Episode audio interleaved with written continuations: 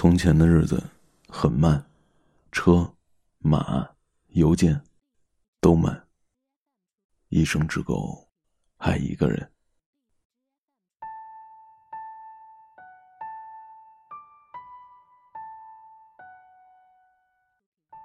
爷爷住院了，糖尿病并发症。住院之前刚给奶奶做好了午饭，下午就给大伯打电话说，已经站不住了。奶奶不仅耳朵、眼睛都不好，还有些小脑萎缩、老年痴呆。她一点都不知道爷爷怎么了。爸爸把奶奶接到我家的时候，奶奶眼神里一片茫然，一直问我：“你爷爷干嘛去了？”我说：“爷爷是去菜市场了，一会儿就回来。”奶奶记性不好，过一会儿就又问一遍。好像他也感觉不到时间在动，我们就用这一句“去菜市场了”应付了奶奶，整整一个星期，他也没有发觉。爸爸和姑姑在医院陪护，我们晚辈儿每天去医院看望爷爷。爷爷一见到我们，第一句话就会问：“你奶奶在哪儿呢？今天晚上是在谁家住的？吃的什么？”听说奶奶三十岁的时候得过一场大病，从那以后身体一直孱弱，什么都做不了。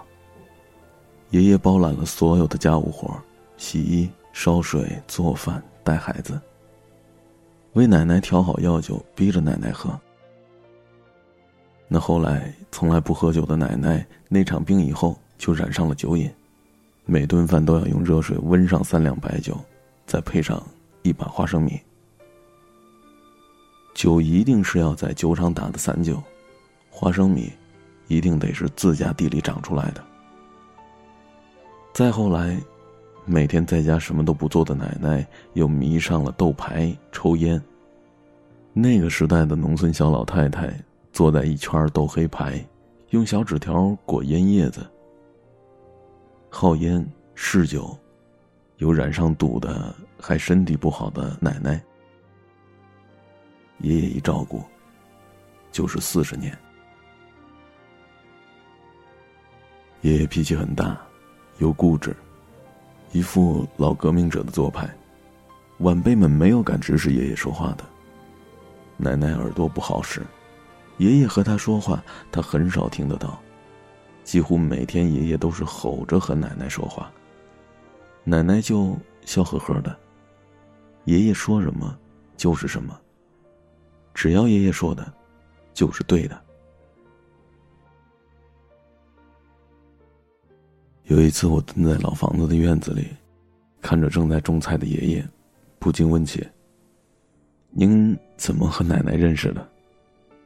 爷爷挑起丝瓜秧子说：“别人介绍的，就结了婚。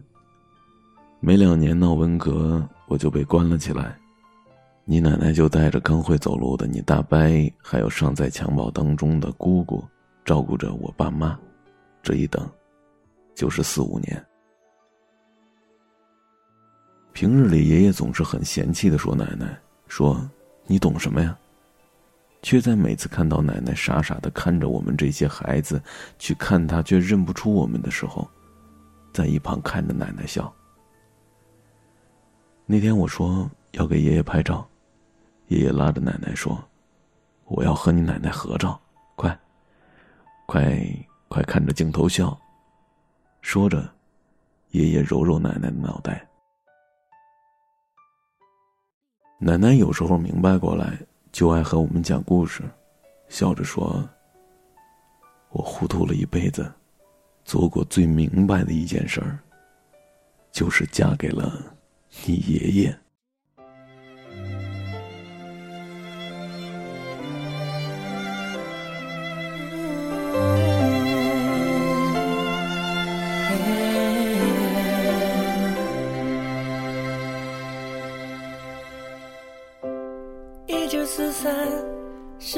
世界大战，阿妈年轻的时候，爷爷爱她那么多，他们感情很深。当时爷爷身负重任，就在离乡的那夜，给了阿妈一个吻，轻声说道。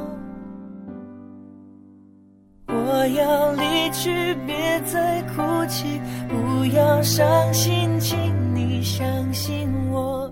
要等待我的爱，陪你永不离开，因为会有那么一天，我们牵着手在草原听鸟儿歌唱的声音，听我说声我爱你。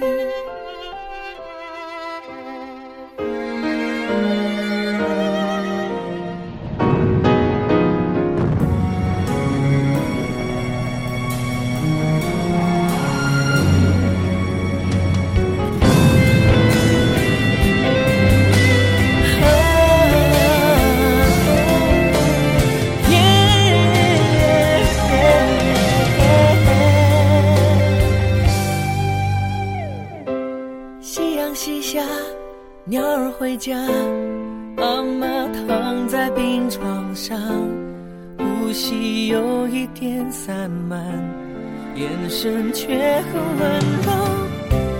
看着爷爷湿透的眼，握着他粗糙的手，阿妈泪水开始流，轻声说道。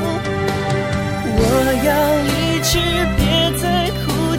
不要伤心，请你相信我。要等待我的爱，陪你永不离开，因为会有那么一天，我们牵着手在草原听鸟儿歌唱的声音，听我说声我爱你。